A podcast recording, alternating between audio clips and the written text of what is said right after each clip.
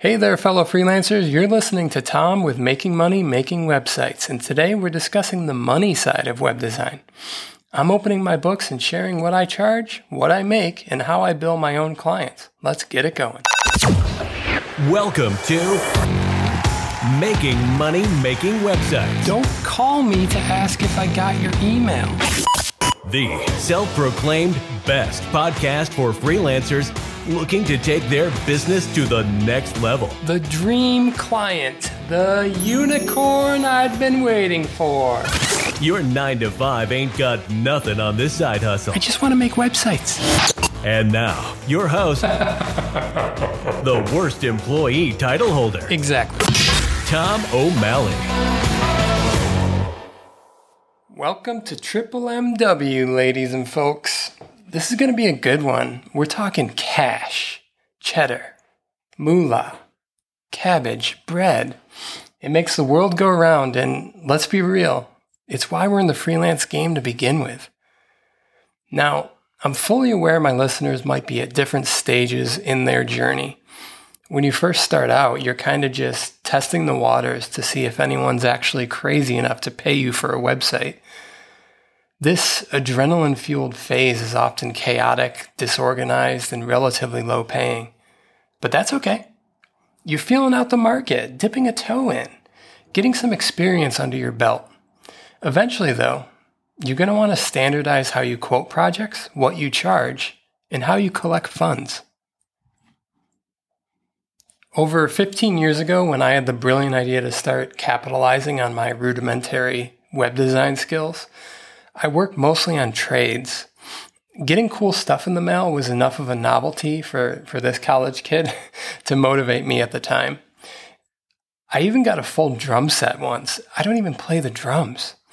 Fun story that client actually caught me selling the set on Craigslist a week later and was not amused uh, to be young again. Although not a sustainable business model, the free swag taught me there was real value in my service to clients. So when the next few opportunities rolled around, I asked for monetary compensation. You know, I'm sitting here racking my brain trying to remember who my first paying client was. It was either a daycare center, a dance company, or a modeling agency. Regardless, in the beginning, I was charging maybe $300 per website total. Look, as a struggling 22 year old, that was some sweet walking around money. Of course, that disconnect between actual time spent and income earned was totally bonkers. This is the freelance precipice, though. Many of you might be on that edge right now. You've proven that clients will open their wallet in exchange for your services. Now it's all about getting real with your pricing. To this day, I still struggle with what I call pricing shyness. Man, you're on the phone with a prospect and they ask you for a ballpark on the spot. You just want to win their business in that moment. Logic ceases to exist. Your industry data and formulas are out the window. You blurt out a number and they're easily receptive. You immediately realize you underbid and now the regret sets in. Why does this happen? For me, it's lack of confidence. It's an inherent fear that a higher number will cause them to hang up or chastise me for my delusional self worth. I will say I've gotten better. I actually have been hung up on a few times, and I'm still alive. But I've also been paid handsomely for my recent work as a result. Something that has really helped me is realizing the concept of money is completely relative. Sure, a $10,000 infusion might be life changing for you, but it may very well be a minuscule investment for the person you're talking to. Do yourself a favor and let go of pricing insecurities. You are worth every penny. If a client can't afford you, it's not a good fit. I know chances are you downloaded this episode because you want to hear my numbers. In the spirit of complete transparency and because you've been so patient, I'm happy to share, and, and then we'll unpack it a bit. So, as I sit here today, my hourly rate is $95. My clients have been trained to expect the meter to run at that number whenever they send me a task to complete, call me, or invite me to a meeting. I bill in 15 minute increments too, so if a request takes seven minutes, they're getting charged $23.75. Now, if it takes me 18 minutes, they're probably still getting charged $23.75, assuming I like them. I know a handful of designers who charge for proposals but I kind of draw the line there.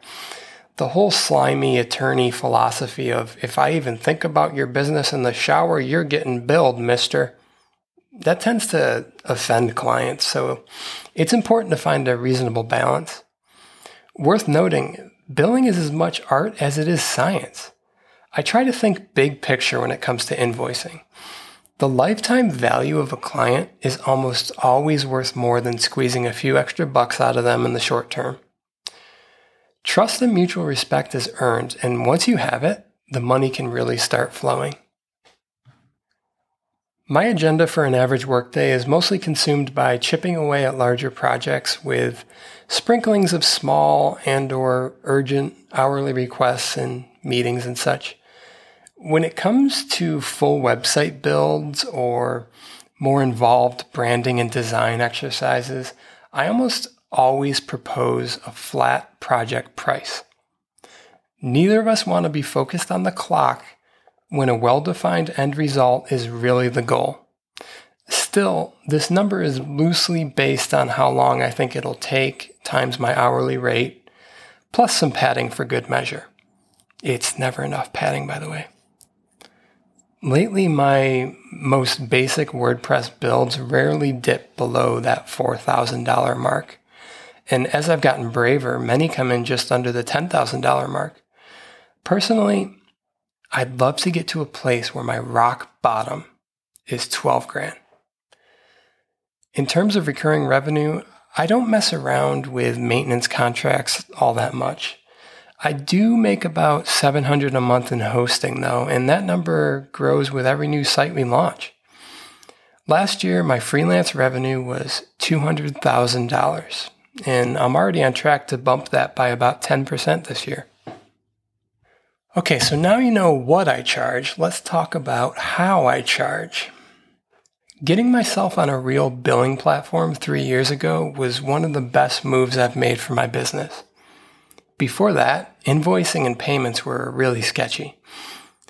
I now use Fiverr Workspace, formerly and Co, and it treats me right. It's not a perfect platform by any means. I have a short list of small bugs and annoyances ready to go should they ever ask my opinion. However, for how I run my freelance empire, I love it. I know it so well and it's a breeze to operate. You need to find yours. While we're on the subject, let's talk accounts receivable. Back in the day, I would invoice clients as soon as a project or task was complete. Got to collect those fish while they're fresh, right?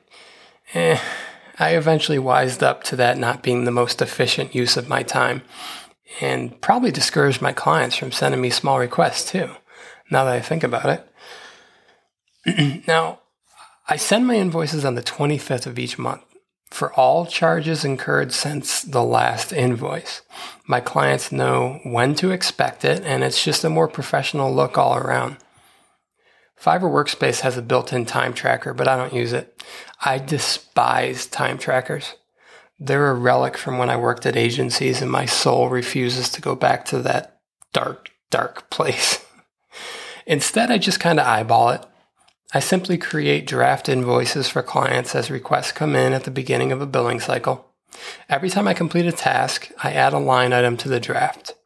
By the time the 25th rolls around, I have a decent collection of detailed invoices ready to be sent off. It's kind of exciting. For the most part, I'm quite strict about my billing schedule. One exception is when I'm starting a new flat quote project. I'll ask for 50% to begin work and the remainder to launch. This also gives me nice little cash injections throughout the month. Another exception is if I'm just about finished with something for a client on the 25th, I'll hold that invoice for another day or two so it includes more.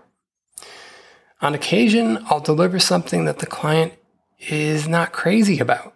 This this actually happened to me last week. It can be kind of awkward to throw an invoice on their desk before they're fully satisfied with the task you're charging them for. Just be mindful of that. As a freelancer, you're not just the creative department, IT department, customer support department, janitorial department, but the accounting department as well. You must create systems that make the administrative portion of your business as painless as possible. The more bogged down you are by that nonsense, the less time you're spending on billable production. I'd be remiss, did I use that correctly? if I didn't talk about retainers and maintenance plans. A lot of web designers use these as their bread and butter. In fact, I started a company about six or seven years ago that made websites for bars and restaurants exclusively. Our whole pricing model was based on monthly fees versus upfront costs. Guaranteed recurring revenue is certainly an attractive thing in this world, but it was not for me. I know many agencies and freelancers have found a way to make it work to their benefit, but I can't help but feel like someone is always on the losing end of these agreements. I rarely go that route these days. I still have a few legacy retainer clients, but hourly and project billing is where it's at for me.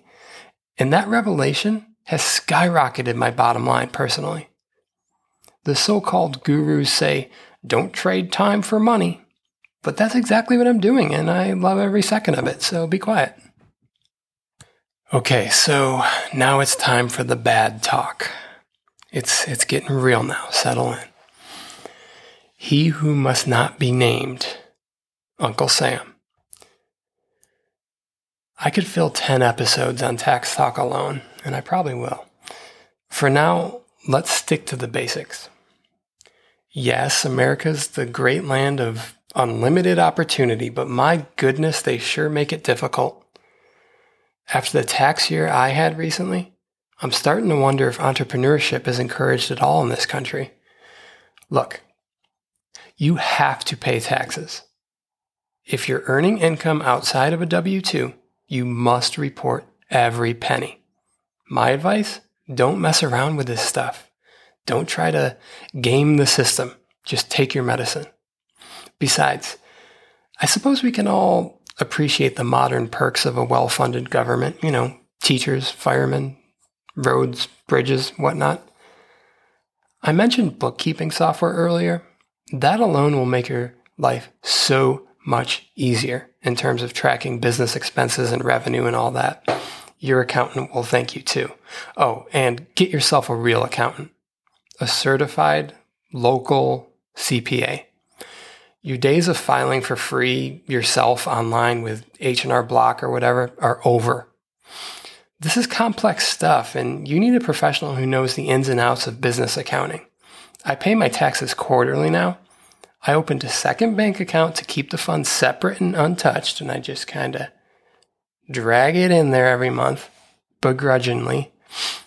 You got to figure about 30% of your net profit is going back to the IRS each year. It's a frustrating reality, but also a relentless motivator to earn more. As you know, I've been at this for some time now, and with that comes a touch of wisdom, I suppose. How about a few tips to close out the episode? Okay, one. When it comes to big web projects, don't lose your leverage before getting paid. Be clear that the site launches upon receipt of final payment. Two, be upfront with all new clients that payments are due on a net 15 or 30 basis. That's the number of days they have to make payment or work stops. You can even say payment is due upon receipt of invoice if you dare be so bold, although that can come across as a bit desperate too. Whatever you decide, just be crystal clear about it early. By the way, this guarantees nothing. Some of my clients take their dang time paying. Every single time is like pulling teeth. A select few require occasional nudges, uh, some frequent nudges, uh, gangsters on their doorstep, etc. Um, I've never had to threaten anyone legally, though. I mean, chances are, if you do that, you're not getting paid at all. And you definitely just lost the client relationship. There's no coming back from billing turning ugly. Three, for website builds, get a 50% deposit. That sounds crazy, right? Even asking for 20% is a little scary. Trust me, it took me far too long to realize 50% is the sweet spot, and not one client has given me lip about it. Repeat after me and say it with confidence 50% down to begin work, and the remainder due to launch. You get assurance that your time won't be spent for nothing if they ghost you, and they get assurance that you're motivated to actually finish the project because there's still half a carrot dangling in front of you. Probably the best piece of advice I can give is to have some tact when it comes to money and clients. Never let someone think you need payment right away. Nobody's comfortable doing business with a desperate service provider. I remember hearing someone refer to this syndrome as business breath on another podcast. I thought it was brilliant. Demonstrate patience and grace at all times. I've had plenty of clients, particularly new, untrained clients, that say, send me an invoice. And I always respond with, invoices go out on the 25th. I find that it exudes professionalism and adds another brick of confidence to the foundation you hope to build with all clients over time. Now, instead of promoting a sponsor for today's episode, I'd much rather encourage you to visit mmmw.co right away and join my mailing list. It's on every page, you can't miss it. Many of my most lucid thoughts and valuable tidbits are sent via email. Totally free, tons of value, and never too often. You will not regret it. Go to mmmw.co and subscribe today. Oh, and check out my resources page for more info on Fiverr Workspace. Thanks so much for listening. Episode two is in the books. No turning back now. We're on a roll. Be sure to follow along for some epic rants about the inner workings of freelance web design, as well as interviews with real people who are killing it on both the business and creative side of things. For notes and extras of today's episode, head on over to mmmw.co slash listen slash two. Until next week, fellow freelancers.